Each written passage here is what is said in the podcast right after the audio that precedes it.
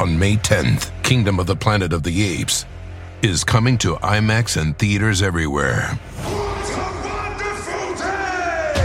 This summer, one movie event will reign. It is our time. They stole my village. I know where they're taking your clan. Bend for your king. Never. Kingdom of the Planet of the Apes. Only in theaters May 10th. Tickets on sale now. Rated PG 13. Some material may be inappropriate for children under 13. Love the flexibility of working in all sorts of places? Well, working on the go seamlessly requires a strong network like T Mobile.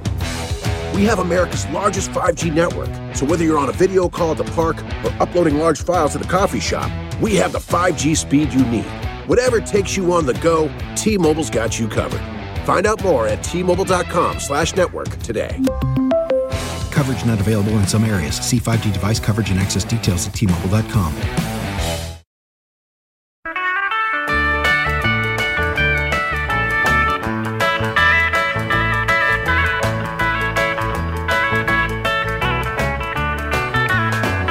Well, it's the three questions again.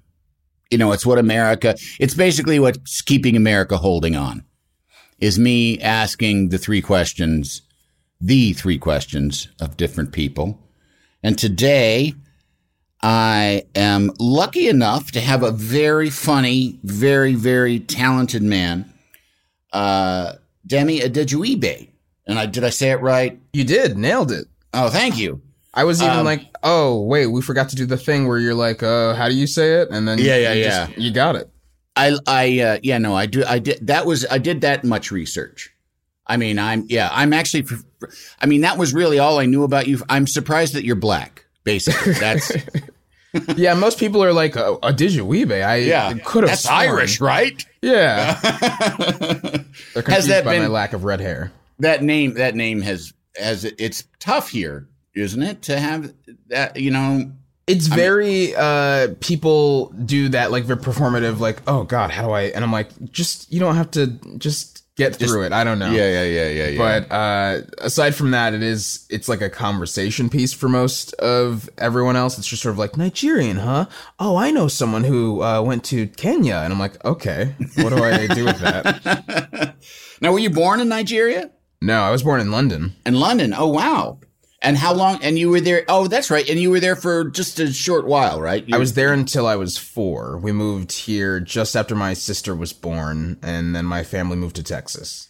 Oh, wow. Yeah. From London to Texas. Wow. Yeah, very Well, similar it- places. Yes, yes. Did you have a cute little English accent when you were little? I did, and I lost it when I was six, and I'm pissed. Oh, really? you could have been so classy. Oh, where my career where my career would be right now if I still had that English accent. Right, right, right. You would be, you know, probably in Star Wars or something. I would. That's the only Yeah, thing yeah. keeping me out of Star Wars. Got to be a British guy. Yeah, yeah. Well, what was um were your folks at school or in in London? I mean, uh, what was the why why the trajectory Nigeria, England, LA, uh, Texas, LA? I believe that they went to college in Nigeria and then got jobs in England. Uh, but I also think that my uh, I really should know this, but I my dad was born in England, and had family in England, so they it was easy for them to live in England when they did. Oh, cuz he like had citizenship or something? Yeah. I see. And do you remember England? Do you remember much? Not in terms of my childhood, but we used to go back every so often, and that's what I remember. Uh, Yeah. and I was there most recently, like a year ago. But before that, it was like, oh, every other summer we'd just be like, all right, well, let's go back to England and see our family. Um, but it, the memories of that time are still like very fleeting. Like I, I remember like areas and like things that we would do, or like just being like, oh, okay, my cousin and I are gonna go walk in this weird like bog type area, but I don't remember England as a whole. One of the local bogs. They have Yeah. bogs everywhere. Uh, Yeah. I mean, bogs there are like McDonald's over here. Uh, so then, um, how was Texas? I mean, was that at culture shock? What was the transition like? And you say you came here first. Did you come to LA for very long in between England and Texas? Oh, oh no, sorry. I meant uh I can't. I don't know what. Oh, I don't even know why I phrased it like that. No, I didn't come to LA until like I graduated college. Oh, okay. Yeah. So it was it was from England to Texas. England to Texas to LA. Yeah, and where in Texas? Uh, Dallas, And Plano Dallas. specifically, if you know it. I do know. I do. It's where the Heroin Cowboy capital Stadium- of the world. Is that where Cowboy Stadium is, or is that Arlington? Oh no, that's Arlington. Oh, okay. Wait, it's it's the cowboy capital of the world. Is Her- it was the heroin capital of the world. Oh, for a time in heroin. the 90s. why? Why Plano, Texas? There was like uh, there was a time where like I think like eight different uh like white kids overdosed on heroin and then it became a thing where they're like we have to stop this epidemic in the in the town and then they like cleaned it up. Oh. But it was very much like a uh like rich kids uh got like had a minor opioid crisis and it became like national news and it was they were like Plano is the heroin capital of the world. And then I came in and I, I was like, stop it. And they were like, all right. I thought maybe I thought maybe that like it became the heroin capital when you showed up. No, Yeah. no. And any timeline that says that is wrong. I was a five year old heroin kingpin. Don't ask where my wealth comes from. Well, I'm looking at your place. It's very palatial. uh, well, no.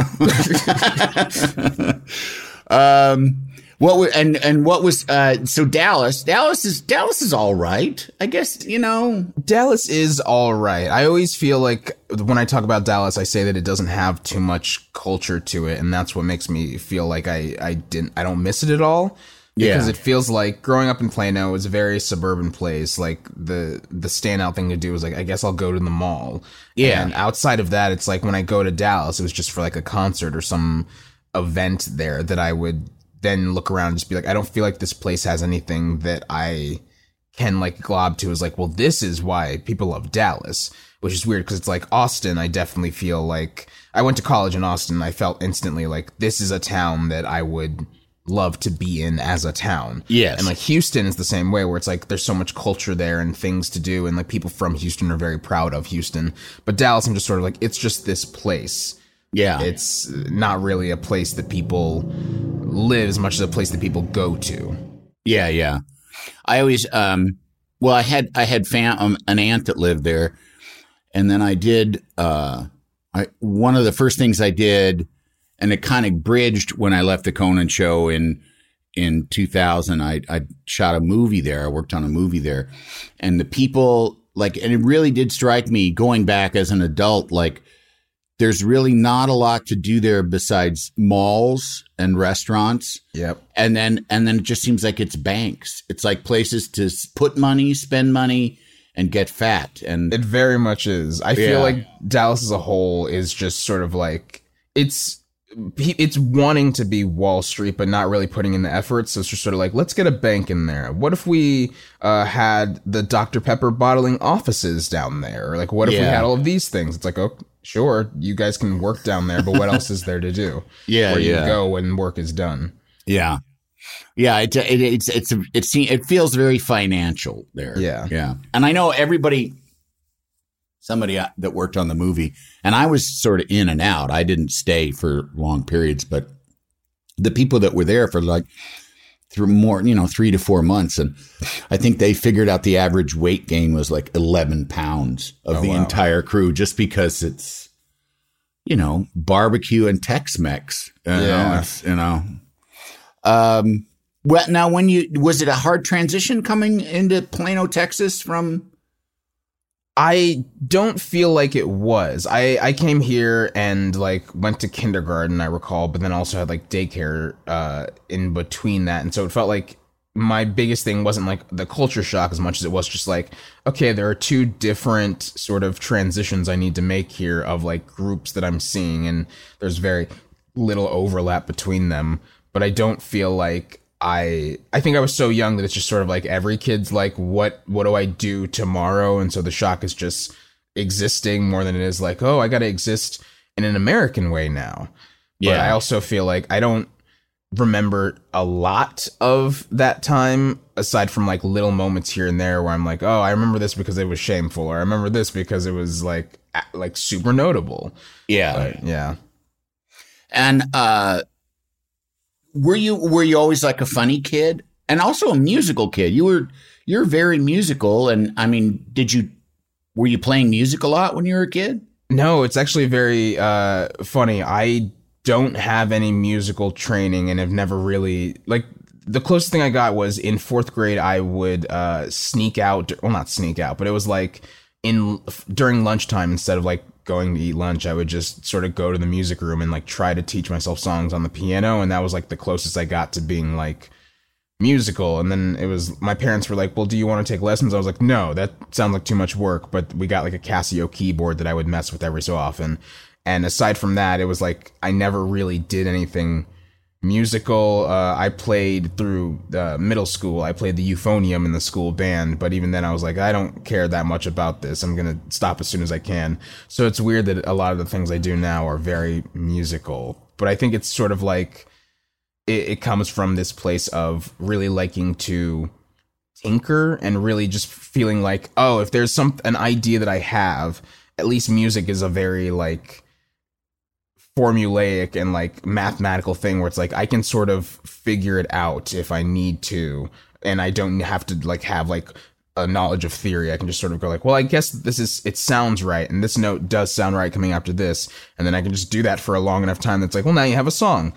Um but yeah, it's it feels like I should have at some point gone like, I'm doing this a lot. Maybe I'll formally learn how to make music the right way and I never did.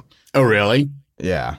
So you can you read music or sorta? No, no, really. No, yeah. I it's like I I mean I took like music classes as a kid, the ones that they make everyone do. Where it's like, oh, we're gonna sing hot cross buns today, and we're gonna teach you how to read music. But I immediately forgot it, and like I can't read sheet music or really play piano that well. It's like I can sort of like hear a song and then go like okay well if that's this key and that's the it's like i can i can learn the muscle memory of how to play specific things but i don't know what notes i'm playing. Wow. That's still pretty fucking great. I mean Yeah, I'd, I'd love to be able to pick out you know a, a song on the piano or something. And i, I mean- i see a guitar behind you. Do you play guitar a little too or? Yeah, th- that's the thing is like I have a lot of instruments that I have uh, just picked up being like I want to learn to play that and oh an instrument's very cheap sure I can play that. Uh, and I play guitar because it's really just like you can learn specific chords and then kind of make it up from there and it's not as it, it seems easier than piano to me because you can just sort of like there's not as many combinations for notes to me and then it's like individual notes sound so much better on a guitar than they do on a piano uh, but then I also recently in quarantine have been like, I want to learn to play this violin that I bought once as a bit ages ago. So I've been playing a lot of violin. Uh, and that's also fun and a lot less difficult than I thought. But it's still like, I'm just hearing sounds and going, okay, I'm going to try and make that sound. And I'm like, I do not know what note this is. And it's very Yeah, yeah. frustrating to be like, ah, I think I've got the sound right. And then just go like, all right, well, what am I playing? It's like, I don't know. I don't know where the C is on the keyboard. I don't know what note this is. It's just mimicking. I'm just mimicking yeah things. yeah yeah well i mean you do fine. I mean because so much Yeah. of what the so much of what people know you for are the musical bits you know like Absolutely. you know and, well and some of them you're just sort of rapping to a track right? Or you're sort of you know like the september thing that's just you don't there's no music in that other than the the song is there? I can't No, there's like I I will edit the song to be a joke in itself, but there's no like there's no perf- me having to perform it really. Yeah, yeah, yeah. Um, well, what, what did you go to college for? I mean, did you go? Uh, what were you studying? I went to college for film. I went to Uh-huh. UT, uh, and I was just sort of like, I wasn't a musical kid, but I was a very like, in the same way that I like tinkering with music, I was always just like, I want to do something with film and video, and would like make very like low budget commercials for uh, competitions with friends, and I was like, I want to figure out how to do this professionally, and then.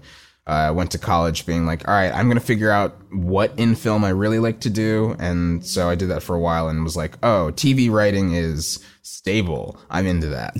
uh, and then I sort of like was like, okay, I want to write for TV, but I also really like uh, anytime they gave us like a project deadline, I was like, I can work with a deadline. I can make something and I can actually just like I feel like motivation was always my uh, the hardest thing for me. So just going to college and having them go, you have to make a short film in two weeks. I would get excited and go like, I can do this because I have to do this, and therefore Yeah. it's like, oh, I'm gonna finally make a thing that I've wanted to make. So that was nice.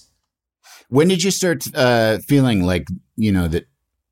Because I I always feel like there's, you know, outside of LA, I don't think there's a lot of parents who are going like, you, you know, who are encouraging their kids that like, yeah, you can be in show business, yeah, you can do that. It's a, there's always kind of I feel like a certain level of hubris built in to when you're young and going like I'm going to be in show business. And I mean, I- Totally. your folks, uh, you know, in Plano, Texas, I imagine you're not getting a lot of exposure to show business. No, not at all. Uh, I didn't even like. Weirdly enough, I didn't get into movies or like see a lot of movies as a kid. So it wasn't until I was an adult that I was like, I really like movies. But uh, I, I, it was like my parents weren't necessarily uh, encouraging me to do it because they were like, "Well, do computer science. That's very stable."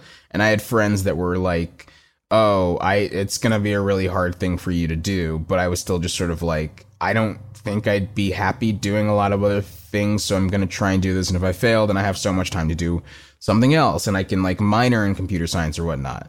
But I was always sort of like, this is the thing that even now it feels like people are seeing from me that they feel like, well, that's notable. And I'm like, well, if I have like a step up now, then I can sort of just keep just like learning things along the way. And it's not going to be like a thing where I'm going in with no experience and I have to suddenly become like, great. It's like a, okay, I'm pretty good at this thing right now. Maybe I can just slowly become better and better. And people just go like, oh, he's not there, but he's doing good. And I, I think that's like, just the idea that it, it wasn't me starting from zero and just one at one day out of the blue saying I want to do movies was something that I was like, well, that that is means it's not as unrealistic as I think. Yeah, yeah. Yeah. Were your uh, are your folks? Uh, are they were they like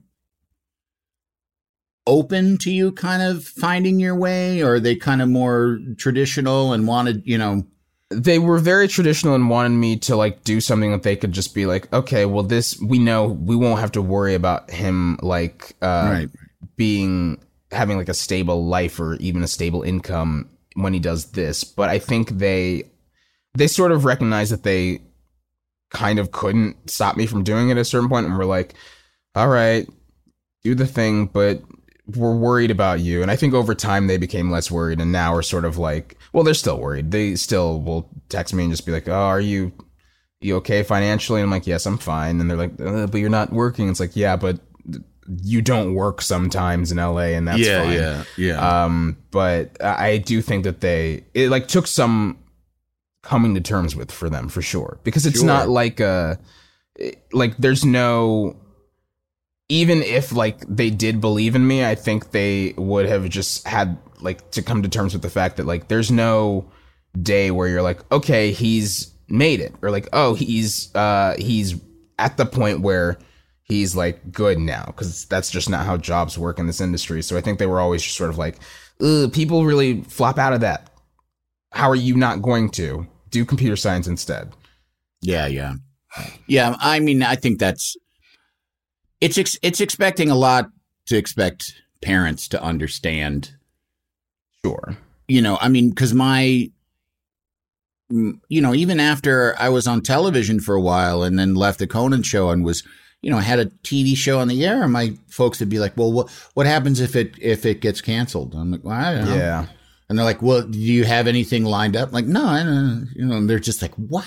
How do you live like that?" You know, Right. Yeah. Um, Every time I have a writing job, my parents are just sort of like, oh, it's only 20 weeks, but what happens afterwards? I'm like, I don't know. I look for another one. And they're like, but then that one's done.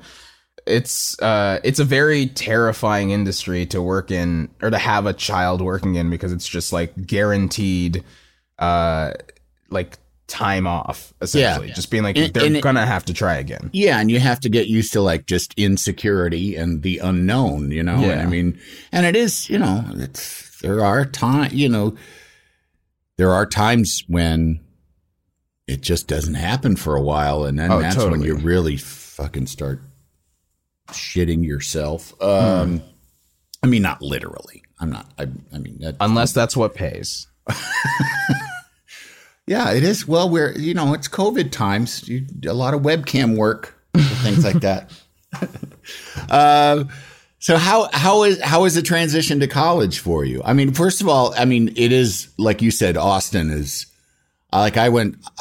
I once said that Austin is like sitting next to a fun gay cousin at a Romney wedding, at a like Mitt Romney family wedding, because it's like you're in the middle of Texas and you get this feeling that like, wow, what a cool, artistic, you, you know, town with, you know, it's pretty integrated and there's a lot of gay people and there's a lot of weirdos. And then it's like, yeah, but that's, it's like a little island, you know, in the middle of, of a pretty conservative place.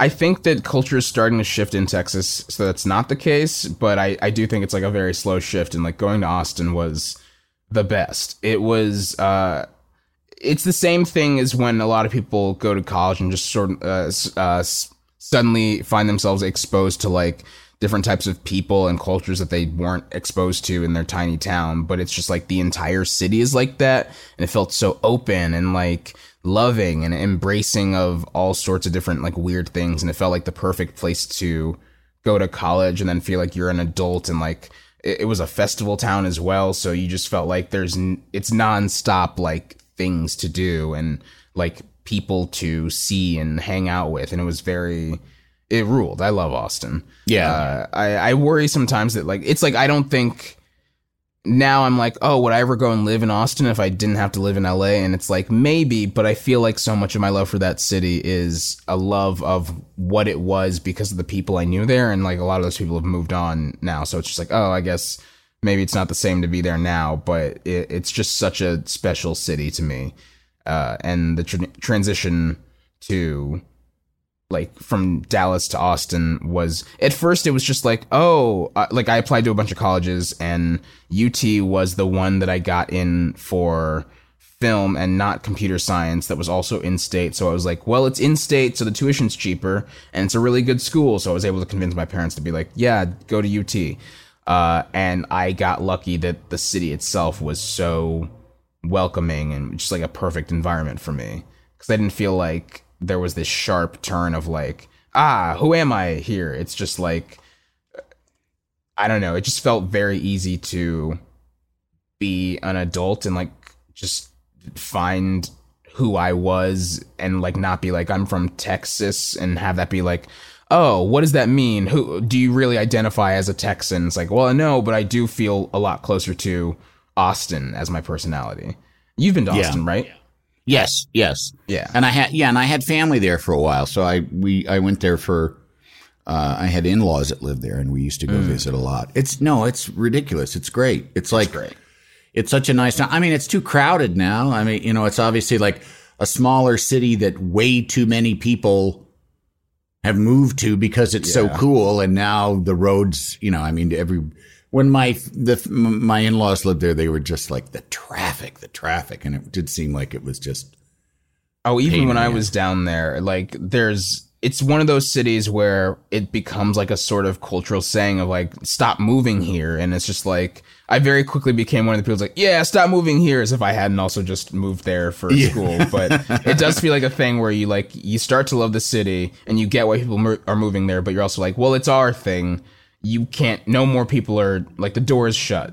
yeah. Yeah. Yeah.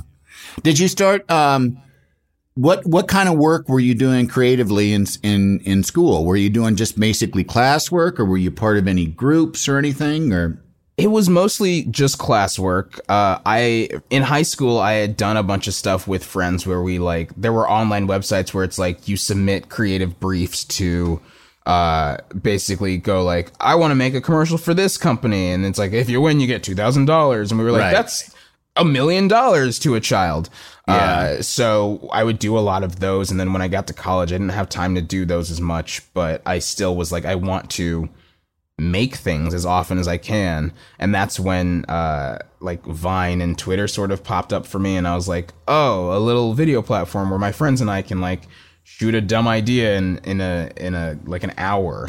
And that's where I feel like so much of my creative energy went in that time because I wasn't really doing much of anything like extracurricular wise at that time that was related to filmmaking or writing. Uh, every so often there would be like a film club or like uh like a filmmaking club that popped up on canvas or on campus, but I always felt like oh I, it's at the most inconvenient time or place and I just can't get to it or I would get intimidated because everyone there seemed to know much more about movies than I did because it was like every, I hadn't seen any movies until I got to college and then they would like show us movie and I was like duh the Matrix huh?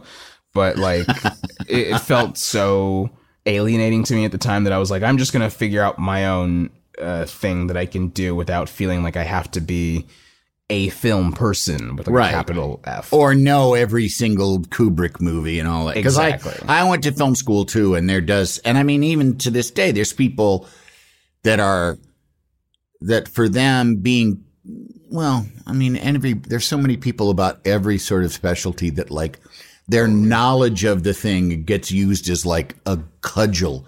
You know, just to like beat other people up and and Totally. assert some authority. Yeah, and I definitely felt that in film school too. Um, where people would talk about, you know, like talk about, you, you know, like I say, like uh, Kubrick movies. I can't remember the.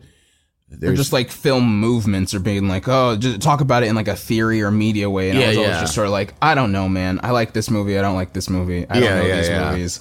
And it, it felt very much like, uh, even though we were all in school together, it felt like there's this thing of like, you know, and uh, like if you know more, you care more, and you're more of an authority.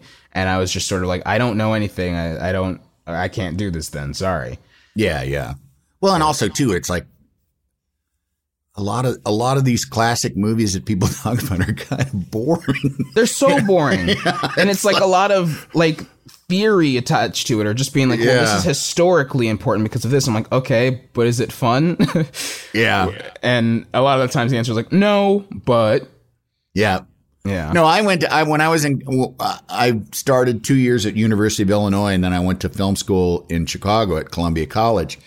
And while I was at U, U of I and preparing to go to film school, I took a couple of film courses, and one of them I was a sophomore, and I think it might have been a senior level course of film theory that I was able to take. And it was all like it was like let's look at films from a semiotic point of view, which is like I even to this day I'm like I can't like I know that semiotics is the study of symbols, but I don't know what the fuck that means. It's like Yeah, I don't- You know, in this in this, you know, a table can become an altar. Like that I just remember that being an example like okay, but I don't know how you can watch a whole movie and you know and look at it from that point. Yeah. And I realized like in this class and I was lost in this class. Like this is a language that people learn to speak just to each other, like film criticism. It just seems to be like it doesn't have any relevance really on a lot of the people making movies. I mean, some of them I think are very, you know, they're getting Yeah. their heads about it, but I think most, It- you know, it feels like this thing where like the people who do use this when they're making movies use it in a very specific way that again unless like you have people reading into it that way after the movie is done you just kind of are like well then why include that at all if it's something that you have to like study up on to even Yeah, understand? And then i'm like okay Yeah. well I'd rather just make a movie where like the point is very clear and it's like I, I had an ex who used to always say that like writing uh, you're not writing to sound smart or like use big words that are alienating to your audience because then it's like why are you writing at all if you don't want people to understand it and it's like why are you making films that are like purposefully uh obtuse and like don't have uh meanings that can be understand understood by the most people or like Yeah. by the audience that you're making it for if you have to Yeah. like do research to understand your movie it's like then you're making a movie weird i don't know yeah, yeah, yeah. Yeah, you write a book, yeah you know. Uh, books are for smart people. Movies are for dumb people. They book should know smart movie dumb movies tv dumb. dumb, but have Dumb. more time yeah, dumb but easier. Yeah. because you're home. On May 10th, Kingdom of the Planet of the Apes is coming to IMAX and theaters everywhere. What a wonderful day! This summer, one movie event will reign. It is our time. They stole my village. I know where they're taking your clan. Bend for your king. Never. Kingdom of the Planet of the Apes. Only in theaters May 10th. Tickets on sale now. Rated PG 13. Some material may be inappropriate for children under 13. Life is a highway, and on it there will be many chicken sandwiches. But there's only one McCrispy. So go ahead and hit the turn signal if you know about this juicy gem of a detour. Walmart Plus members save on meeting up with friends. Save on having them over for dinner with free delivery with no hidden fees or markups. That's groceries plus napkins plus that vegetable chopper to make things a bit easier. Plus, members save on gas to go meet them in their neck of the woods. Plus, when you're ready for the ultimate sign of friendship, start a show together with your included Paramount Plus subscription. Walmart Plus members save on this plus so much more. Start a 30-day free trial at walmartplus.com. Paramount Plus Essential Plan only. Separate registration required. See Walmart Plus terms and conditions. Love the flexibility of working in all sorts of places? Well, working on the go seamlessly requires a strong network like T-Mobile. We have America's largest 5G network, so whether you're on a video call at the park or uploading large files at a coffee shop, we have the 5G speed you need. Whatever takes you on the go, T-Mobile's got you covered. Find out more at T-Mobile.com slash network today. Coverage not available in some areas. See 5G device coverage and access details at T-Mobile.com. Can't you tell my love's a growing? Now, is is it in college like that you start to kind of get some traction online with Twitter or and I mean was Vine was Vine probably the first place that you kind of really started to be known outside of just like your regular circle of friends? I think it, it was Twitter at first for sure, uh, and then Vine uh, came in like I want to say my sophomore year of college, and it, it was just this fun thing that like I could both do like little mini sketches for lack of a better word but then also just post weird videos of my friends and i liked that that it was like i can do either of these things. In the same way that people on twitter were like i can write jokes or i can just be like i had a pizza for lunch today. And it's like well you can't Yeah. get mad at both of them uh, so i just loved that. And it was like it was so fun to just have a thing that I was like like I had friends where it was like they weren't all in for film, but we all like enjoyed making vines and would like love to do that together and I loved that about it that it didn't feel like this very insular group of people who are like we got to think about this in a film theory way. It's like no, we just want to make a thing. Uh and that sort of got big in a way that I didn't expect. And then it was like when I uh, moved to LA, I was still doing vines, but with people who were definitely more about like either all in on Vine or all in on film in some way. And I was like, okay, this is it's fun, but it's a little different. Uh, but yeah, I think Vine was the first place where it was like, or not again, Twitter was like where it started, and like I think Twitter and Vine together sort of like made rose my profile in a way that were uh, where people were like, "Oh, this guy's doing interesting stuff online." What's what is that like? I mean, because I came to Twitter as a known quantity, and I mean, and Twitter is pretty much all I do. But you're starting out as a college kid, posting joke, and you're uh, and this uh, Electro Lemon for people who don't know, and you just start posting jokes, and it just starts to grow. I mean, what? How does that feel, and what do you think when you're a kid doing that? It was it's weird, but it's also sort of like I don't know. I think that I've always had a like I was very much a uh I think I developed a sense of humor as like a defense mechanism when I was very young. So it's always been a thing that I've been like, okay, I think I'm funny and creative and can do this kind of stuff well. Uh, so like doing it on Twitter was just sort of more validation of that idea that it's like, oh, okay, I can still do this, and I am very good at like figuring out what works in certain contexts, and then being like, okay, here's how a joke works here. Cool, I can work with that and make a joke that works especially well, knowing the like uh, universe around this area or like this sort of like ecosystem of Twitter and Vine. And I, I think that uh, it was both like it's fun because my brain is comfortable in this space, and it's nice because uh, I am getting credit for doing a thing that I think I'm good at. Uh, but then it also became this thing where just sort of like there's a certain point at which uh, it was like, oh, people start to see me as like a person or like a personality, and I'm like, oh, that's weird. I don't I don't want to be seen as someone that's like special or different from uh like just just people think of me as like I guess there's it started to feel like when people thought of me, they were like, "Oh, well, Demi's like a Twitter personality," and like they would say like Twitter personality or Vine personality in a way that made me think like, "Oh, okay, they think that I think that I'm better than like a normal person or whatever," and that's when I was like, "Oh, no, no, no, I don't want to do this anymore." Where it's like the the uh, impression of me becomes a reflection of what they think I think of myself based on what other people think of me. And then I'm like, oh, I don't like that at all. Uh, that was always the hard part of it, just like sort of feeling like the way that people sort of like talk to me about me or even just talk about me make it seem like I think I'm special or like better than people. And I'm like, no, I'm really like, I'm just a, at the time I was like, I'm just a, I'm in college. I, this is a fun thing for me to do that exercises the muscles that I came to college to exercise. Uh, and there's nothing more to it than that. And now even I'm like, I just, I don't know, I had ideas for musical things and I put them on the internet and then I just kind of go on about my day doing nothing else. I don't know. Yeah. And people Yeah. pass them around. Yeah. Yeah. But it's got, I mean, when you start to get a follower count, though, I mean, is there ever any kind of, does it cause like sort of grandiose thoughts like, oh shit, I'm on my way? You know, like I have, because I, you know, I imagine you started to get like a fairly, I mean, you're a follower count while you're in college, and then your Yeah. vines are being watched kind of, you know, the way popular vines got watched while you're still in college.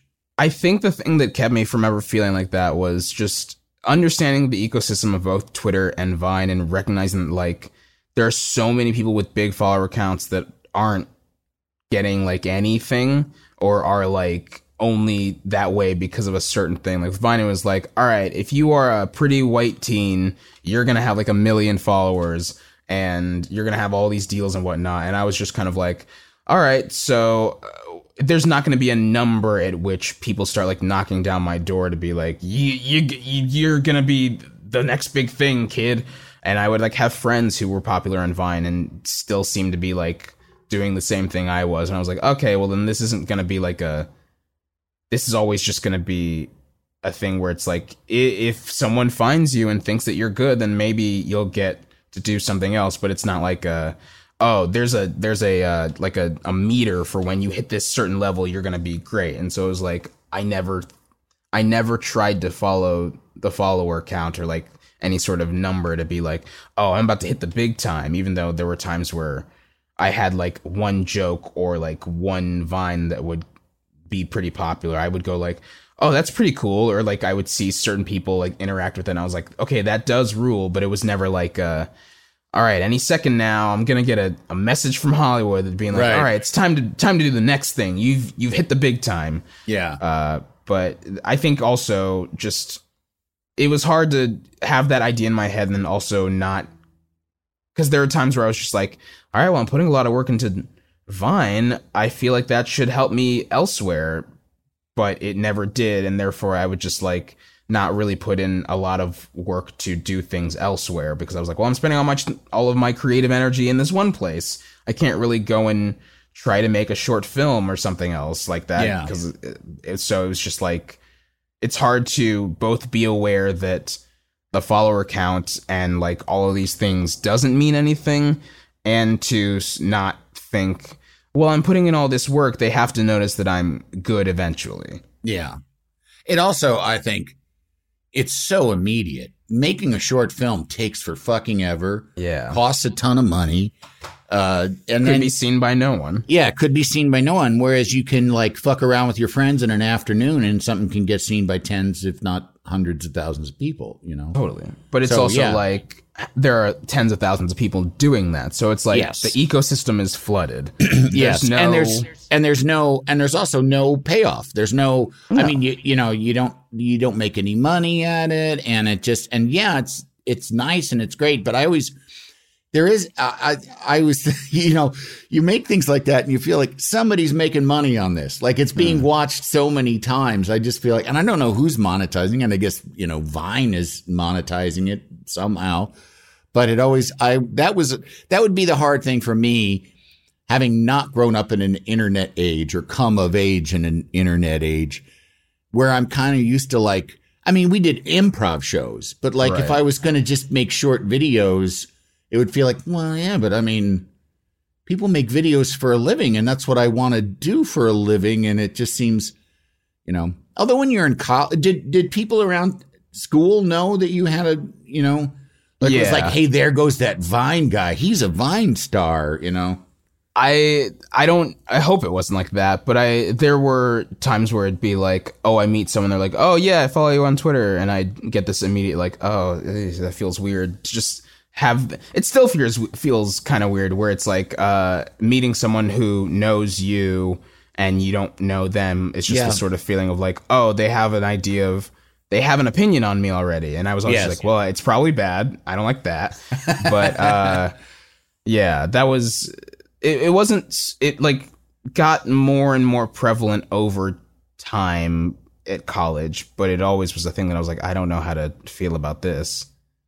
Well, it's just that's that person knows me and I don't know them. How do they know me? That is the root weirdness of fame. Yeah. That's like that the your personal relationship with fame is always based on strangers knowing you. And that on a very basic human level feels weird. especially Uh, because it's uh, it's they know you in this conceit that you have created online and it's oftentimes where it's like that doesn't really represent a totality of my personality and Yeah. it is a very specific t- uh, like facet of my personality that I think if I were to step out and just sort of like look at it, I think I'd be like, I don't know that I like that person. So then I, a lot of times I'm just sort of like, oh God, I hate that they know that of me and don't get to experience me as a person just regularly. Yeah. But yeah. That's a well, it's an interesting experience to get, you know, when you're still in college. I mean, Yeah. you know, I, I I remember shortly after I got on the Conan show back in the 90s, I went back to Chicago to visit my family and I went to a store with my mom and when we left, my mom was like, "Did you notice that all it was a Best Buy, I think. There were like three employees following you around?" And I was like, I was like, no, I didn't. And she's like, she said, yeah, like everybody in the store was staring at you. Like, and she was all excited. And I was like, mom, wow. th- think about that statement. Everyone was staring at you. Like, even though I know why they're staring at me, you can't get over the basic fact of just feeling stared at. Like, Yeah. no one, uh, you know, mo- I shouldn't say no one. Most people, some people love being stared at. I'm not one of them. And it just, it's No, not a natural kind not. of feeling. Yeah.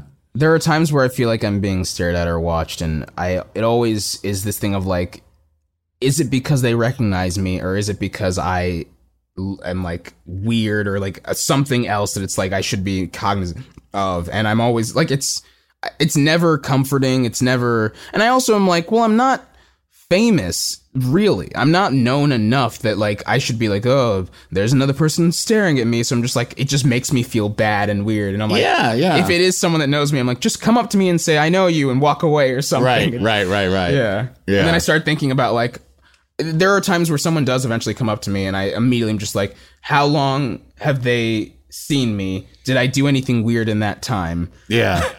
but yeah was I was I compulsively pulling at my crotch? oh no Uh, well- I, was i air drumming did they watch me air drum an entire song No nose picking. Well, when you leave, when you're done with college, I mean, you come to LA, right? I mean, was that Yeah. pretty fast?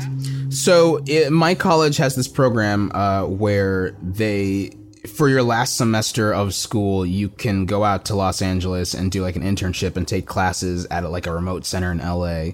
And uh, I took that advantage of that program. So I moved out to LA with like 20 other students from UT. So it was a very easy transition to just be like, oh, I still know people and like we have friends that are all like interested in the same thing. And a lot of us live together. And it was very easy in that. And then I also was like, okay, well, I am still also in LA now. And I'm like, I had an internship uh, at Red Hour, which is Ben Stiller's production company. And so it was like I got to work in comedy and got to surround myself with people in comedy who pretty quickly learned that I was doing things online and uh, were like, oh, okay, this guy knows and is interested in comedy. He's someone that we should stay in touch with, which was always nice. Yeah. Um, but yeah, it was a pretty easy transition.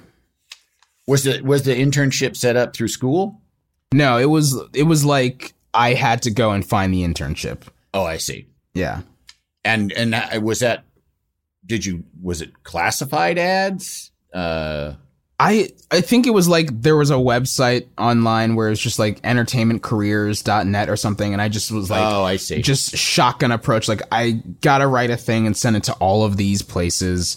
Uh so it's like I applied to a 100 different internships and like uh, there were so many ones where it's like I get a response and I got so excited, just be like, "Oh my god, I'm gonna intern for Jason Reitman! Oh my god, I'm gonna intern for all these places!" and it was like uh, I uh, got very lucky with Red Hour and uh, just was like, as soon as I they were like, "Well, we can offer you an internship," I was like, "Yeah, no, I'm not gonna get better than this. Yes, let's do it." yes, yes. Um, and that's Ben Stiller's company for people that don't know. That's yeah, yeah. Um, and so you became best friends with Ben Stiller right away. inseparable. I was like, buddy, you got to do a movie where uh, you play a fake war, a fake soldier. It was my idea. Tropic Thunder was me. No.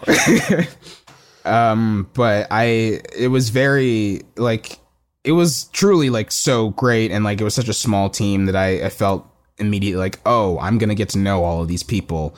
Yeah. uh, and it was yeah. I still am in touch with uh, a few of them, and it's very nice. And at the time, it was really just me like doing like readings of scripts and being like, here's my coverage on this script, or uh, just sort of like surfing the net for things that they needed, or like going on supply runs. Every so often, I'd get to like be on set for like uh, a web series they were doing, and I'd be like, this is where it is. This is where the juice. This is what I want to be doing, baby. Uh, but it was it was fun. They never did. Were they working on any features while you were there? Or? I think they had just finished up Walter Mitty, and like it Yeah. hadn't premiered, but it was like they were doing all the marketing and stuff for that. But so would you? But I mean, would would you have gotten to work on movies like uh, like on set on those, or probably not? I can't imagine. Although there was, I do remember there was one. T- I don't remember what we were doing, but there was something that Ben Stiller had to do on a like I want to say the Universal lot, and they needed me to go and deliver things to him. And I was just, they were like, "Yeah, you're just gonna have to hang around for a bit during the day." And I was like. Oh, so they're shooting something on this lot and they need me to stick around to essentially be like an assistant of sorts. But I was like, oh God, I wish that it was a movie they were filming because then I would at least get to be on the set and just watch them like shoot this movie. But I don't think it was. I think it was like a series of uh, interviews or something. I don't even know. yeah, yeah. Yeah. So when that's done, I mean, are your folks okay with you moving to LA? Are they, uh, you know? they were stressed about it, but at least while I was doing it through school, it was the kind of thing where uh, they were like, "Well, this is still school, so it's not that bad." Uh, but shortly after it was when uh, they got really worried because I didn't have a job in LA for the first four months that I was there, and I was just like crashing on friends' couches. And uh, at a, And this is after the internship program. Mm-hmm. Yeah, yeah, yeah. yeah, and at a certain point, they were like, "Just come home and do interviews from home." And I, I, I had an interview for, I think it was like to work on the like video editing team for like NFL programming, and I had a, a phone interview with them, and they were like, "Cool, can you come in tomorrow?" And I was like, "I'm in Plano, Texas. I can't." They were like, "Oh, well, that's a shame. Sorry." And I was like, "Okay, I need to go back out to LA because I can't do interviews from Plano from my bedroom at home." And so they're like, "Okay, yeah, go back out there." But it, then again, it was like the four months of me just being around uh, and I was like, that's when I I I'd always really liked like visual effects and like typography and just like motion graphics and stuff. And so I was like, okay, I'm gonna make a a reel of me having done that stuff in the past and my ability to do that stuff, and maybe I'll get like a job at a VFX house or like uh, some production studio, just being able to do like typography for them or whatnot, and that'll be like a foot in the door. And I did that for four months, just like going out for interviews, being like, I want to do VFX stuff. I really like VFX. Let me work in that field. Uh, but eventually, the job that I got was as an office manager at this animation studio, ADHD, uh, which doesn't exist anymore. But it was like an animation studio that did a bunch of uh, cartoons for Fox, like Lucas Bros. Moving Co. and Axe Cop. I think they did. Uh, and my, I was just like the guy who got snacks and like set up computers and like offices for people and was just like supposed to know everyone and just be the like overseer of the building, which was a weird Yeah. first job for me. Uh, but it was like I was like I'm around animators and like there are writers that work here and that's good enough for me. Yeah. And how long did that take? How long was that? I was there for six months. Uh huh. Yeah. And then what happens to ha- have you move on? Uh, so after that, I the people that I had met uh, while working at Red Hour went over to Funny or Die, and uh, Funny or Die was putting together a digital team for their TV show at midnight, and they were like, "We know that you do video stuff." Uh, and like are like very knowledgeable and popular online. Would you be interested in uh, coming to do like vines and media stuff for us over at at midnight? And I was like, oh hell yeah, absolutely.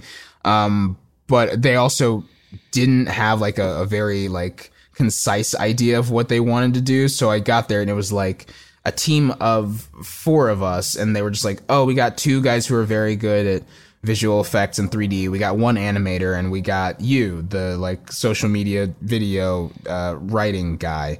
And they were just sort of like, I don't know, we'll figure out what you guys do eventually, but just if you have any ideas for content we can put online, make it. And so we were just like, it was just like a year of us just sort of being like, we have an idea for a video, let's do that.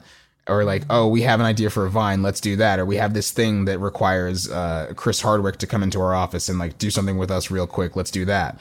And it was just like very unstructured, but in a way that worked so well for us. And like, we were just like, it's just us getting to fuck around and make cool things.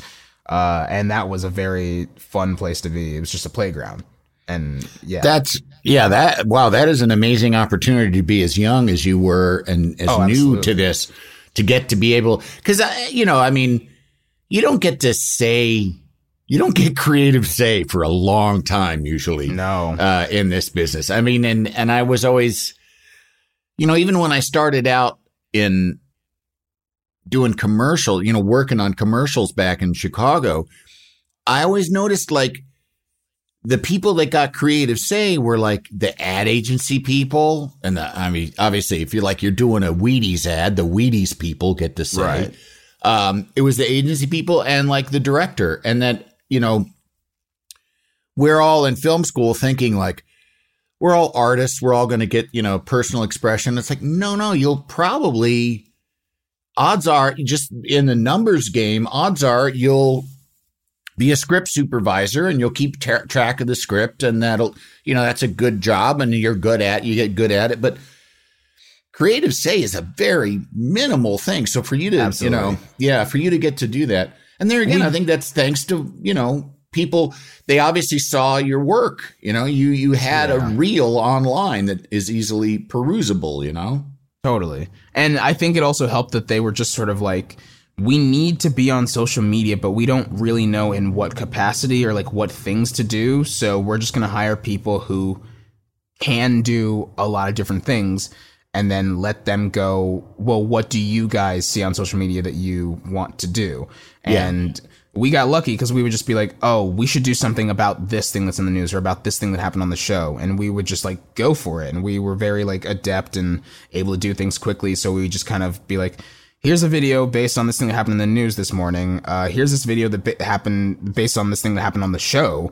And it was just like we were able to call in like people from all over the office to work with us. And it was just sort of like, it was like we have an idea and we'd send it to them and be like, uh, yeah, I guess that works. Go for it. And then we make and we're like, okay, well, you worked so hard on it. Yeah, put it up online. And like we just, it worked and we got lucky. We like the creative team won two Emmys from that digital pod and we were like, Oh, oh, this rules. Yeah, it was great.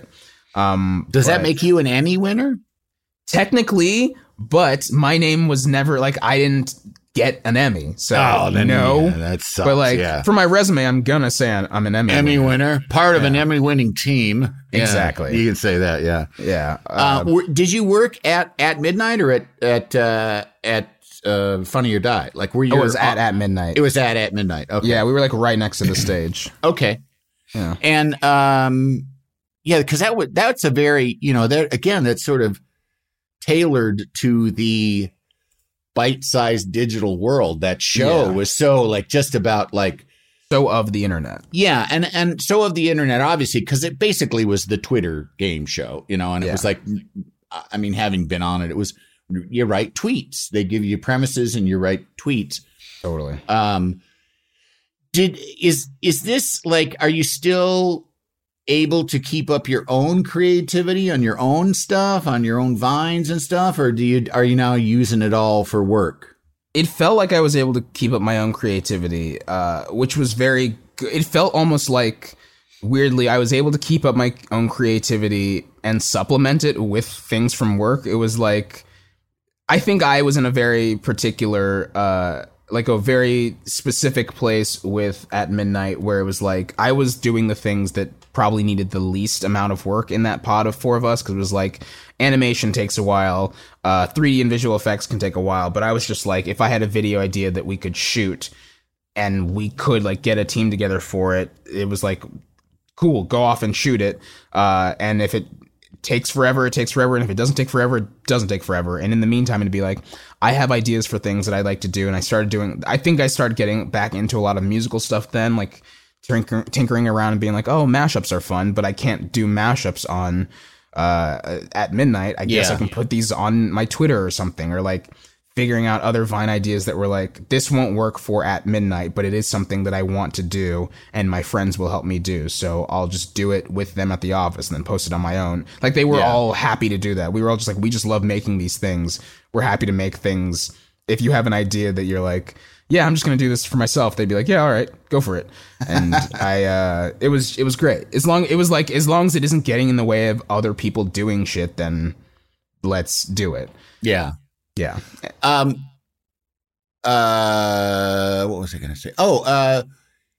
You you go from sort of doing these from doing videos into doing podcasts like Yes. that. You started to kind of do that transition. I also well. I also want to ask. Is that how is is working on at midnight? Is that when you really sort of sort of find a creative community here in LA? Were you able to do that before? I mean, it, because you know, you, uh, we, uh, on this show, people always end up talking about kind of what as I've ended up calling finding your tribe. You know, like Yeah. really finding your group of people that you can kind of blossom uh, in. And I'm wondering if that was if that if that happened at at midnight. I mean, how do you come from Texas and all of a sudden start having a bunch of cool creative friends? Because I, I want to know. I still don't have many, and I think it's it's always hard. Uh, I think that at midnight was definitely very helpful in doing that, but I think that uh, the podcast thing started just before at midnight when I was still an office manager at ADHD. Uh, uh, I had met someone who knew of me through Twitter and Vine. And uh, I went to, I was going to UCB shows like all the time. It was like just the only thing that I did in my free time, uh, just because I was like, I don't know too many people, but I want to be in comedy so bad. I'm to go see other people do comedy. And uh, there was one time I went to a show where my name was drawn for something, something, and uh, someone called out Electro Lemon, or like they wooed when someone said Electro Lemon, and I was like, why does this person know who I am? And then after the show, they like hit me up I'm like, "Oh, that was me. I just I know of you from Twitter and Vine. I think you're very funny." And so we became friends. And then at one point, he had posted on Facebook that he wanted to do a podcast about uh, Gilmore Girls since it was uh, they were going to put all the old episodes up on Netflix. And I was like, that sounds fun, which is something that I just sort of did on a whim because I'd never seen Gilmore Girls, but I was just sort of like, uh, I bet I'd, I would totally watch that show and talk about it. And uh, that was my friend Kevin T. Porter, who uh, we be, like we truly didn't know each other very well before doing that podcast. But on a whim, we were just like, yeah, let's do the podcast. Let's see what that would be like. And uh, our chemistry worked together very well. And uh, we just got lucky because it was like that was so much my creative voice was just in doing that podcast. And it was like I was able to talk with people that I would have never met otherwise. And I was able to have this sort of space where I was I was allowed to be comfortable and creative, but it was like reaching an audience of people that it's like, oh, nothing else I do has this level of an audience because nothing else I do is founded on the back of this massively popular TV show that no one's talking about anymore. So it's just like tapping into an audience of people that uh, aren't really like it's like just lying inactive almost. And Yeah. so through that, I was able to sort of like develop my own creative voice, but also meet so many people and just go like, oh, I like this person. Oh, I like this person. Oh, I'd love to hang out with these people, and just figuring out what I was able, like what I liked doing, what I was able to do in a more uh, concentrated manner. And then that plus at midnight, I think made it made me go like, oh, I love creating things with these people. I want to create more things with these people, and it's just sort of like taking i guess with the podcast it was more taking a chance on a thing that uh, i didn't know how it would be but i i got a vibe of like i like working with this person so let's just see what it's like to work with this person. And with at midnight it was just sort of like realizing that i worked well with these people and we had very similar tastes and could hang out in a way that didn't feel like work all the time. So i got Yeah. lucky with that.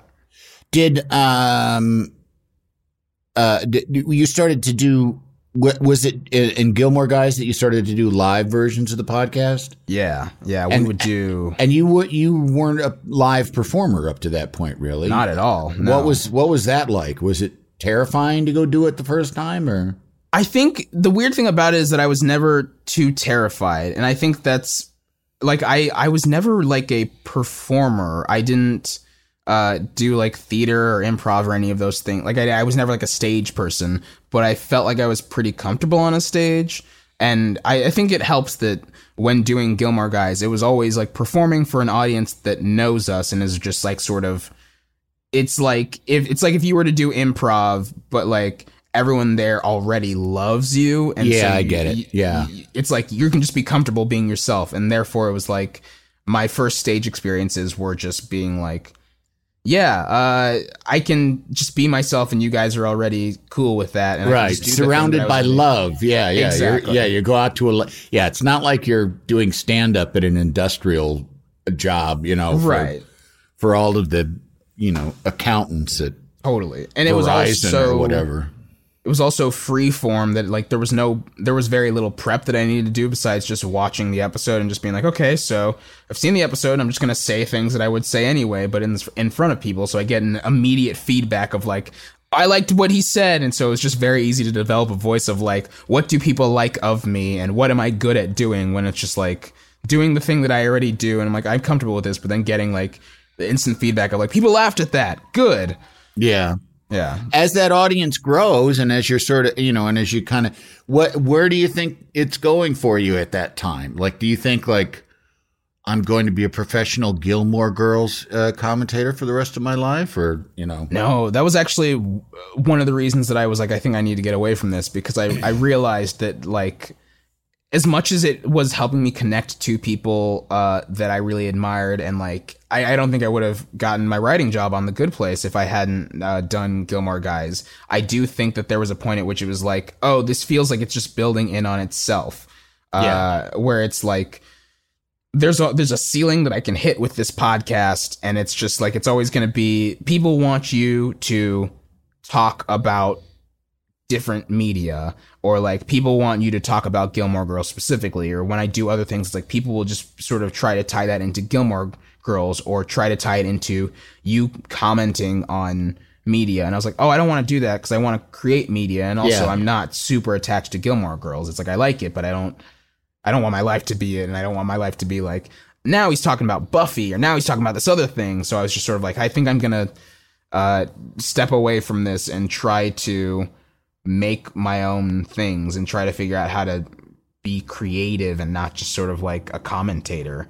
Yeah. Uh, but I think that was hard for me at one point because it felt like my attitude around the podcast became negative just because I resented what it was doing in my life and just feeling like I don't want to be like I don't want my only claim to fame to be people are like you're the Gilmore guys guy and it's like but I I've been working on stuff for so long that's like just original and of my own self. It feels weird to like have this one thing come in and be like, forget everything you've ever done. You are now the guy who comments on other media. And I'm like, that sucks. I don't want that at all. So I think stepping back from it also made me go like, okay, I don't want to seem like I have a negative connotation of what I did because I liked doing the podcast. I did it for three years and I loved it. Yeah. Yeah. Yeah. No, I, I that's, I mean, I'm, that's a good instinct to have because I mean, one of my grouchy old man complaints about a lot of what is current comedy is that it it's exactly what you said. It's commentary on other things. It's Yeah. not, you know, and I mean, and even I think sometimes, you know, fan culture, you know, can be it's it's just distracting that everything has to be a reference to some other kind of totemic item of culture you know like i like i you know when stranger things first came out and they, they all the talk was about you know that you know as if there were like easter eggs throughout the whole thing of that shot's just like the shot from poltergeist and that shot's just like the shot from I don't know, fucking, you know, Nightmare on Elm Street. Yeah, or Right. whatever. And I just was like, what about making new stuff? like, Yeah. what about, what about not having to put in, and, and, and also something that takes you out of the actual experience of watching the show about this world and these characters because Right. you're always got to keep an eye out for when they're going to, you know, be ripping off Robert Zemeckis. Uh, It's And just so I- making professional love letters, just being like, it's not really a story. It's just a love letter to this genre. It's like, okay, I don't, I like the thing too, but I don't want to Yeah. watch someone else like it. It's and then it it's just a snake eating its own tail. It just Yeah. you know it's like a navel gazing. It folds in on itself and in on itself and in on itself until it's not really anything. So I mean, good for you is basically what I'm saying. Thank good you. for you. And then I went Um, on to make musical parodies. oh yeah, that's right. Oh shit. Take I take back everything I said. You're a hack.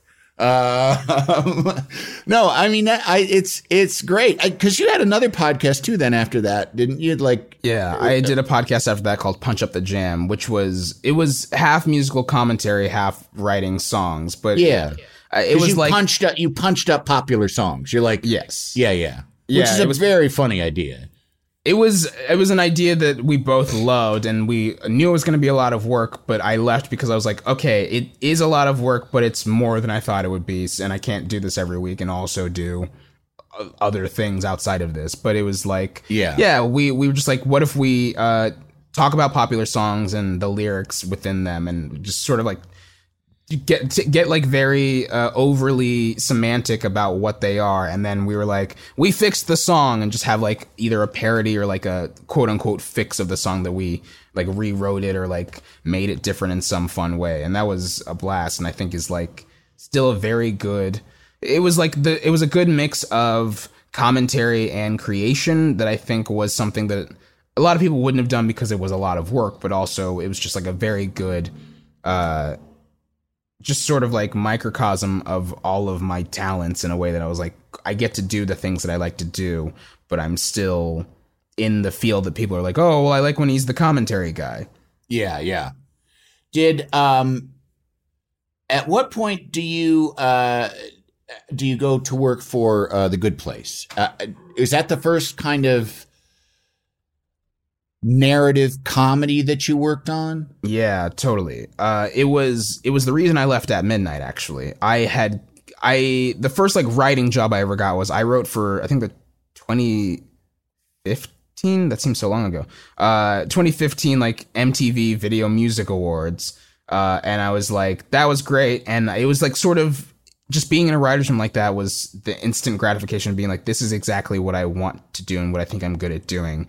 And then uh, I got to meet uh, writers for Parks and Rec through doing um, uh, Gilmore Guys, and they had uh, needed a new staff writer for the new show they were going to work on, The Good Place.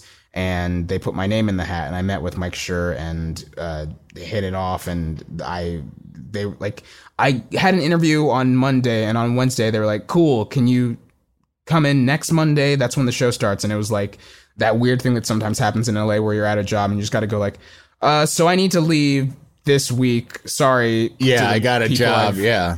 Yeah, I know I've been here for a year and you guys are genuinely like my family, but I'm gone. And Yeah. it was like they all understood and they were like very happy for me, but it was just such a weird like transition. And also, I didn't know what the show was. I didn't like I was afraid to ask questions about the show in the interview and it was like going so well. I was just like, I don't care. Like it's Mike Schur, I'll do whatever he wants to make. And so like I like loosely looked up things and I was like, oh, it could be one of these two shows that is in the news. And then the first day of the show, I was like, I still don't know what this is, but I'm going to work on a Mike Schur show with all these people that I admire. Let's do it. And it was like on that first day, they're like, all right, so here's what the show is. And I was like, oh, this is nuts. Yeah, yeah, yeah.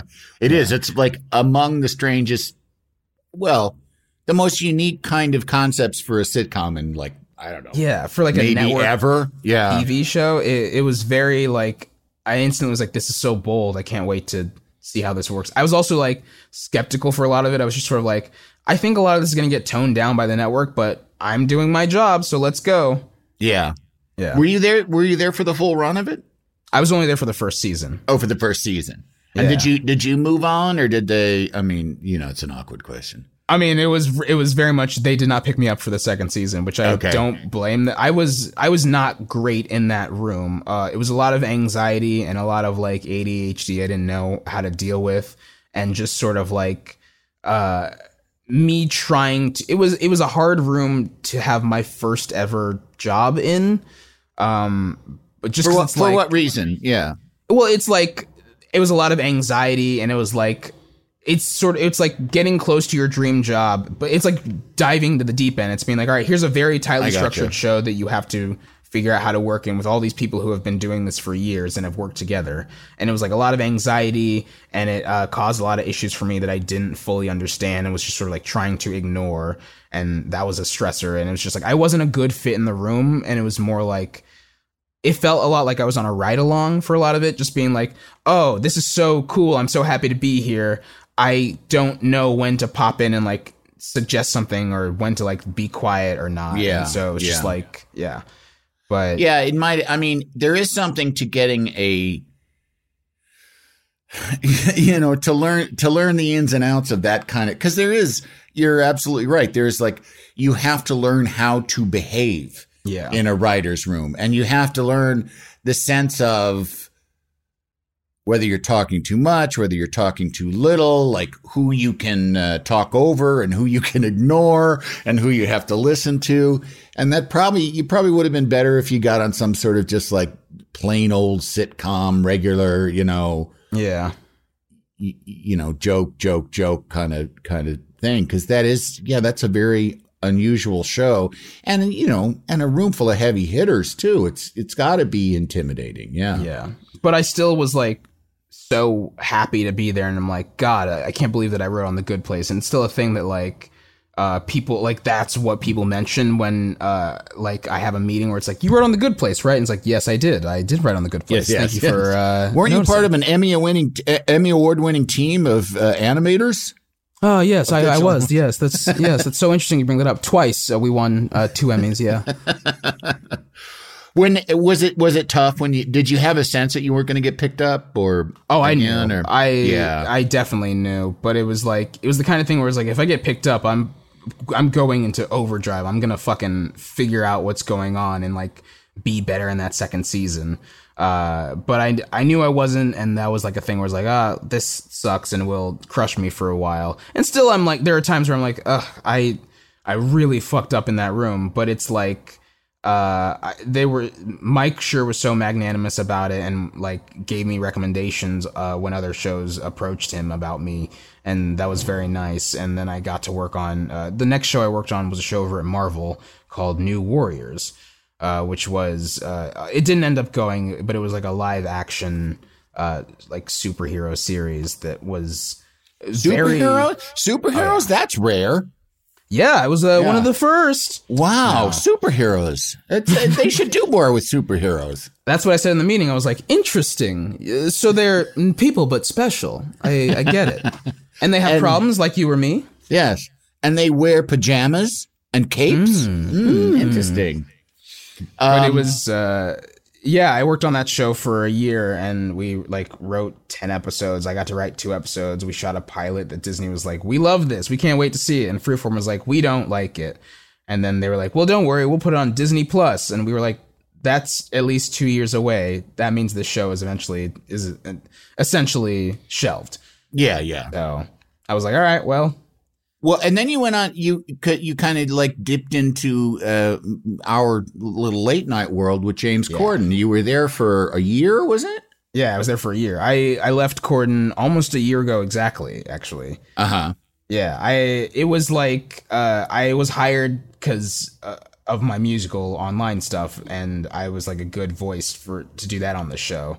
Uh, but I think I also I kind of knew I I wasn't a late night person. Uh, I don't think I'm great at writing to like someone else's specific voice, and I don't think that like as much as like it's like I can, it just feels like it's not the uh challenge or like thing that I really loved. Like I always loved narrative writing more than I liked joke writing. So I was just sort of like, I think I'm gonna leave after about a year. But it was such a great show and everyone there is so awesome and I love them all. But it was like a I don't know, is this for me? Yeah, yeah, for a yeah. lot of it.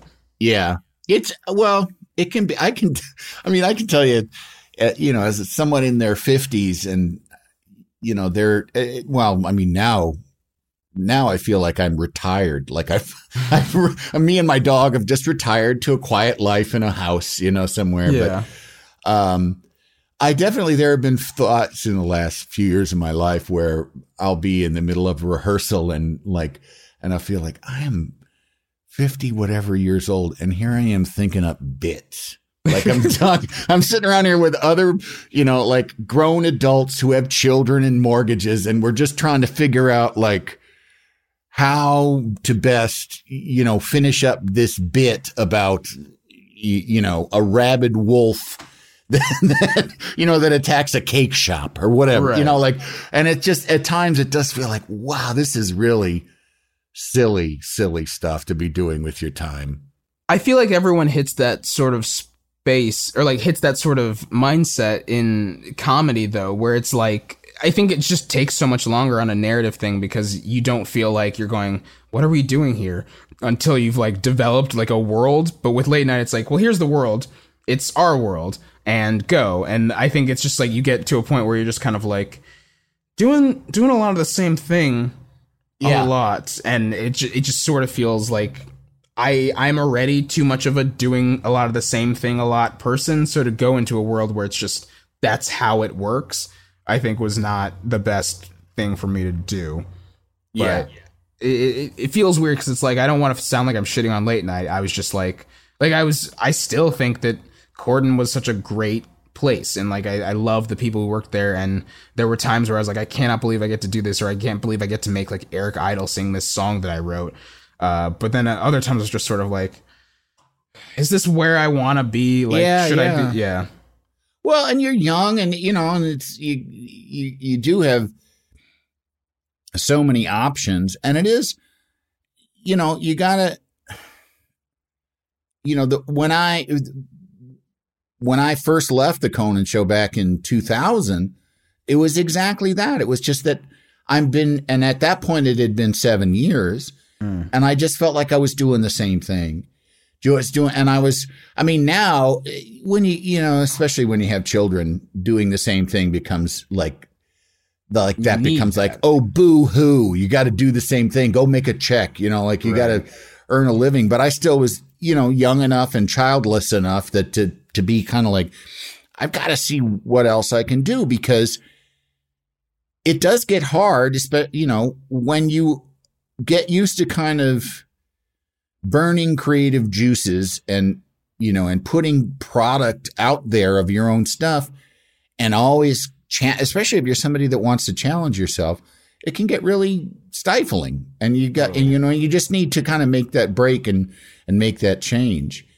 Um, so did, did you have anything to leave to, or did you just, No, I Yeah. I I had been working. I had like had personal projects and things that I wanted to develop to develop uh, outside of Corden that I was like, well, I'll get to do these. And uh, I went to, I was dating someone who lived in New Zealand at the time. So I went and lived in New Zealand for two months. Nice. Uh, which was exciting and uh, terrifying just because it's like, all right, I'm going to, you're the only person I know in this entire country. I'm gonna spend a lot of time with you and no one else. And we were both like, oh, it's it's kind of like how a lot of uh, relationships I'm sure are in quarantine right now. We're just like, do something else, do something with your time. So it was like, all right, I'm gonna go for a walk in New Zealand, and it was all just like me trying to figure out what to do aside from like I, I there was a movie that I really wanted to write and I was just like, I have to finish writing this movie. It's what I'm in New Zealand for, aside from spending time with Maddie. But I was like, I'm going to, I'm here to write this movie. I'm gonna finish this movie, and I'm gonna have a thing that I return to the U.S. with, being like, I've done this. And uh, it took so long to do, but I eventually did finish the movie and went back to the U.S. And then I was like, all right, well, what do I do now? And I just before that, I had started doing this monthly show at Dynasty Typewriter called Everything's Great that was just like a a live comedy show. And that was my uh, creative output for a lot of the time then. I was just like all right i'm just gonna figure out a new thing to do every month at the show. And so it was like i'd write a new song or i'd write uh, a weird powerpoint presentation bit or like doing all of these things. But it was like i was like here's the thing i can do month to month. What what do i what am i doing for my future though? Like and that's I think still kind of where I am. Yeah. Yeah.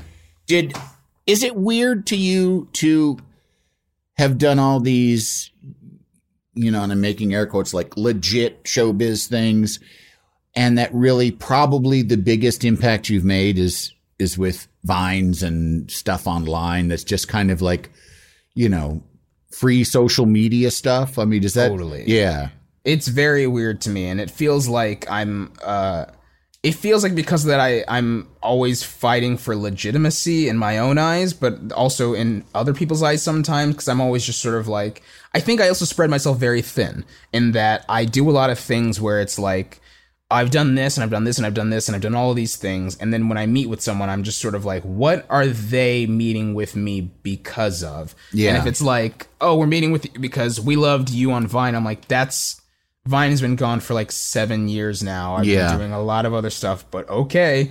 And uh, it's always just sort of this thing where like I I'm like, oh, one day something's gonna happen for me that feels notable, and people just go like, oh, the Vine guy got a, a TV show or whatever, and I'll just be like, that that's gonna feel crushing, just being like, that's how people think of me in a certain way. But it it also just feels like, even when I first got in a writer's room, I was like, I'm I feel I'm gonna have to fight for legitimacy here because people just go like, he's not supposed to be here. He's uh, like an internet. He's like those. He's one of the kids who uh, got popular because he was on Vine, and Vine isn't real comedy or whatever. Right. Uh, yeah. And it's You're like it's, always, it's like you did makeup tutorials or something like yeah. Right. And I, I I get that because I think I also still mentally put a lot of people in that box of like, oh, they they're like, oh, I'm a YouTuber. I'm like, oh, okay, I know what that means. And Right. It's like, no, a lot of people like a lot of good work goes into YouTube stuff, and it's like all legitimate. Like, but in my head, I'm like, but it's a platform that I did not grow up with as a legitimate thing. So therefore, I'm like, well, I don't care about it. Therefore, it's not real. Yeah. Uh, But uh, it, it is a weird thing to sort of. But I also think, I think I have a very weird relationship to the things that I've done as a whole, where it's like everything I've. I, I'm a very much like a I did this thing, time to move on kind of person, and I'm always like in pursuit of like I just want to write and like direct. I just want to make things. Uh, and because of that, it's like, well, I haven't gotten a chance to do that, so everything I've done in the past is just like nothing. And therefore it'll be like people really love this one thing you did. And i'm like oh they're gonna think of me as the that guy. I don't want that. I want to be a writer. And it's Yeah. like i i have a very uh, contentious relationship with my own work despite it being like well people like that work. It's like Yeah. yeah, but it's not what i want to do so i'm mad about it. And it's I know. Yeah, I would tell you as an old person, uh because I can relate, and I'm Yeah. and I, I think I have a whatever that disease is that I completely discount and write off anything that I'm good at easily. Sure. You know, so it's like if I, you know, people you know, they compliment different things that I do well that I just have always been able to do well and that don't take a lot of work. And I'm like, hmm. nah, yeah, well, fuck that. That doesn't. And Right. it's, and it's, and I, and I think too, I tend to look back on a lot of the things that I did and think, well, yeah, but I mean, not a lot of thought went into it. It was just a goof and it just kind of, you know, was like this or, uh, you know, I feel conflicted about that because that one thing I worked on that people are complimenting me on, I didn't have a good time on it. And, and it's all like, it's a, and I understand how that can be an engine, a creative engine to somebody who is starting out and, and challenging themselves to do, and I mean, not starting out, but, but a person that isn't like, you know, that, that still is trying to find their, their voice. Yeah. And I, you know, and, and it's ironic to me to say that because in ways I feel like I'm still trying to find my voice. Like the notion of like, what do I want to say with what I do? I don't fucking know yet. And I'm still, Yeah. you know, as old as I am, but I do know and I work hard now trying to be a little bit nicer about the the things that I've done in the past, like to myself, like be a little bit more like like it's a huge, huge thing to me that the Conan show means to young comedy people what other like what David Letterman meant to me. You know, and that I and that like I, you know, there are people that will say to me, you and Conan helped form my sense of humor, and they're now doing comedy professionally. And that's a really, I mean, I can't even imagine anything kind of more soul enriching that I could Yeah. have done with this silliness. Uh, Absolutely. so yeah, but I mean, because, and also, uh, also your stuff is fucking hilarious. It's really clever. And I, and I I, in preparation for this, um, to go to your website, uh, which is just, uh, demiadejuyigbe.com, right? I, it, I don't. I think it's demiadejuyig.be, as if you were spelling my name and then the period is. I don't know. Oh, okay. At any rate, it's well, the link to it is is on Wikipedia.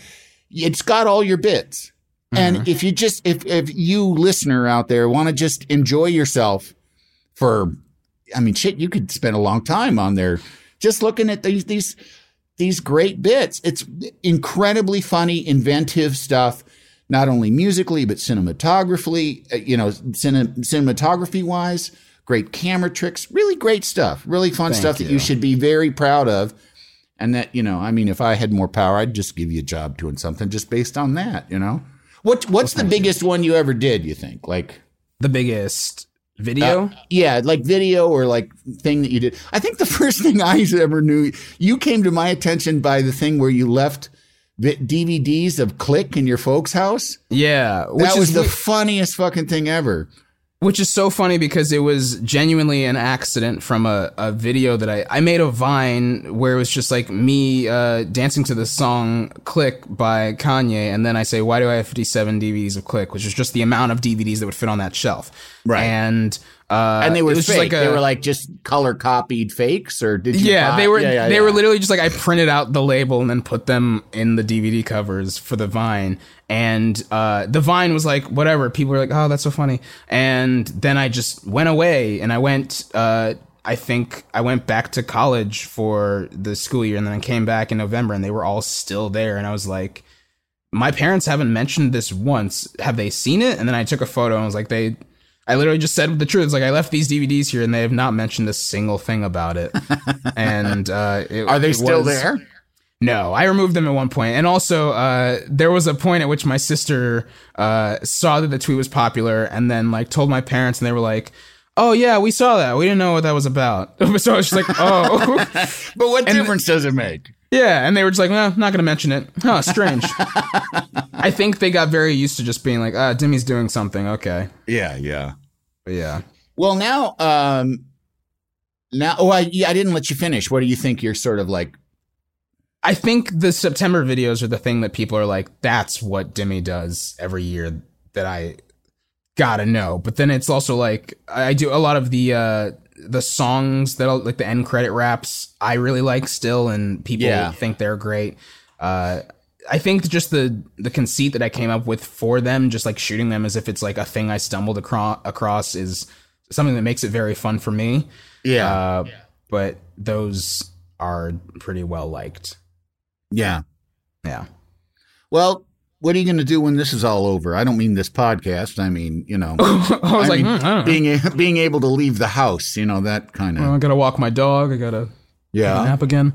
Um, I I don't know. I I really like before this quarantine. Even I was just sort of like I get very paralyzed by the idea of making things myself. But then it's like I'll I'll make like videos and all of these th- I, um, the things that I make online are ideas that I, I have a million ideas and these are the ones that I can do on my own. And these are the ones that I can do without the help of other people because I'm always just sort of like I I don't know where to start when I'm working with other people. I don't know how to put a crew together to make the things that I want to make or it's like too high concept and I'm like okay well this takes a lot of work.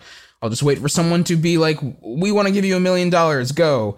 Uh, but I'm also like I have so many things that it's like like I just wrote this movie that I want to make but I'm like I'm gonna end up having to sell a script because no one will let me direct it. So I just need to get some directing experience that I can be like, here's proof that I can do this shit. And I was like, I want to make a short film or I want to make a j- direct music videos for someone. And so I'm like, I need to focus on that being the next thing that I do concretely. Yeah. That is like work for myself because it's like that's where I want to be, and I can't just wait and hope that someone goes like, "Do you want to do this?" So it's like I think that's the next thing for me. Either figuring out a short film that I would love to make that feels like it's within my voice and isn't just sort of like a here's something, Yeah. uh, or just figuring out someone who makes music that would love for me to make a video for them and like planning that throughout the quarantine and then when quarantine ends being like cool let's shoot this thing Yeah. or figuring out how to shoot it within quarantine i don't know So yeah, I mean, I that's what I kind of am like.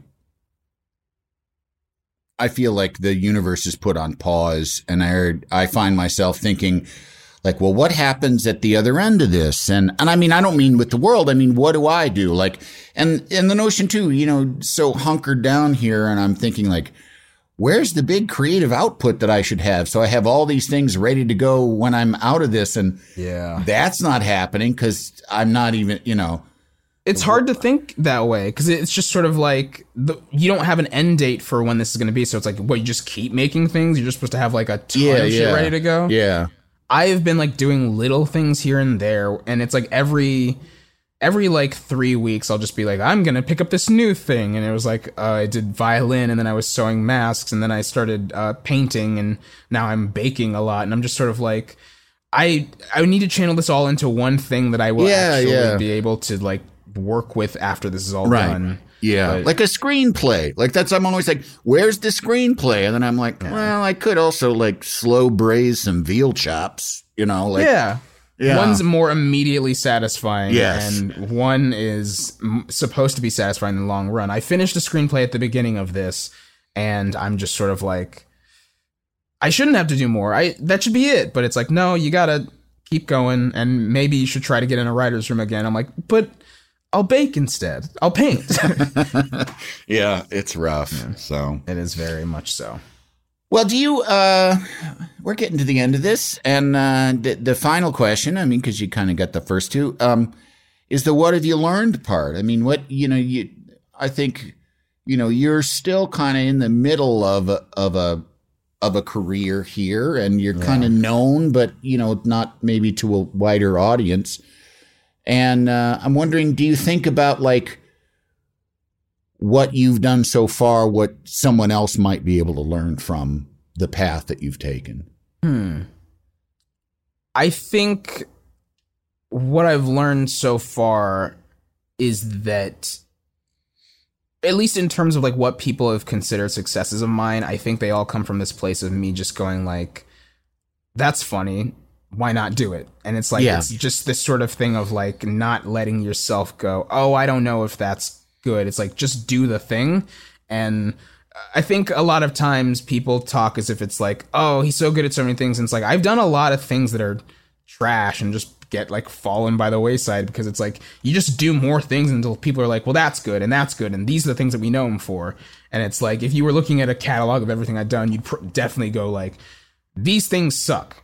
But it's like, yeah, they suck, but I still did them because I, it's like, you can't, like, no one's to hit 100%. You just have to do the things. And whether that's like, eh, you, you got to find what's either easy for you to do or you got to find what is the most interesting for you to do like what is what can like be carried by the weight of you wanting to do it more and just do it and like some of those things will be hard because it'll be like i don't know how to do it or it's quarantine and i can't do that right now but then it's like you got to figure out what you can do and the way to do those things and like just to keep making things that maybe aren't what you want to do but help you get to a place where people know who you are so they'll help you do what you want to do Mhm.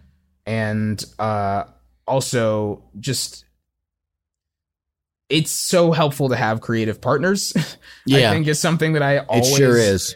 it, it's like something that I still am like afraid to do at times because I, I think I am very much someone who gets tired of things very easily and then it's like I will quit a project and it feels like I'm leaving my partner out to like high and dry but it's also just like I wouldn't have done it without having a partner in the first place so Yeah. it's like very good to have someone else that you can work with and that you feel accountable with and for Yeah. and like I just watched a movie yesterday where it was like about these two writers that work together and I was like oh God, wouldn't that be great? Just writing with someone and being like, I have to do this thing because my partner's right there.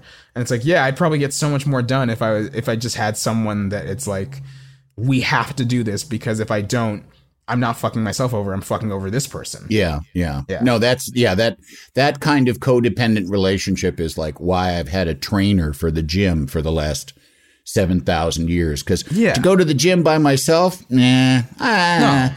You But to like, oh no, there's somebody waiting there. I need to go because somebody's there. You know. Yeah. And that's and I agree. I one thing I've always one thing I've noticed going through going through my life and career is that every amazingly funny single person that I know has had almost always either somebody or a series of somebodies Yeah. that were there facilitating that and helping them to do that and helping them figure out who they are and giving them kind of space to be who they are. And then and vice versa you know i think uh, you know so yeah that but then the uh, problem is is finding that partner. It's a, it's almost like it's a it's a it's a marriage. It's like you got to really Totally. be able to to not get sick of that person you know and and you got to be willing to like give them control and feel like Yes. you trust them which i think is an that's where it's funny because as much as i'm down on myself one of the reasons that i'm always like oh it's hard for me to find a creative partner is because it's like I believe in myself a lot more than I believe in a lot of other people when Yes, it comes to creating I know things. I'm like, exactly. Yeah. I can't relinquish control to you because I know how to do it. Let me just do it. yeah, yeah. Yeah. I have a, I have a terrible self image, but I'm also like a grandiose egomaniac. Yes. You know what I mean? Like no one's better than me, and I need help. You know, which is how we get in this industry. Yeah, yeah, exactly. Well, I think uh, I think this notion. Then you've said it a thousand times: making things, making things, making things, and that is like such a pure place to be coming from. Not that you need my congratulations, but uh, I think that that's such a great motivator, and I think that it's it's a key to why your stuff is so good. At least the why you know things that I like about it because it is about the joy of creation and about needing to just be doing something. And that's really admirable and really uh, amazing. And I thank you so much for spending your time here. Well, thank you for And, having uh, me. Sure, sure. And, uh, you know, hopefully we'll uh, see each other somewhere in real At life. some, yeah, Yeah. if they ever let us out of our houses. Yeah, before we both go gray. So, all right, you can see Demi anywhere, basically. I'm everywhere. Uh, did you eBay? Uh, Demi, Adejuyigbe? And, and again, check his website out. And um, and that's it. Thank you so much. Thank you for Demi. having me. And uh, we will see all of you next time on the three questions. Thanks. The Three Questions with Andy Richter is a Team Coco and Earwolf production. It's produced by me, Kevin Bartelt, executive produced by Adam Sachs and Jeff Ross at Team Coco, and Chris Bannon and Colin Anderson at Earwolf. Our supervising producer is Aaron Blair, associate produced by Jen Samples and Galit Sahayak, and engineered by Will Beckton. And if you haven't already, make sure to rate and review The Three Questions with Andy Richter on Apple Podcasts. This has been a Team Coco production in association with Earwolf.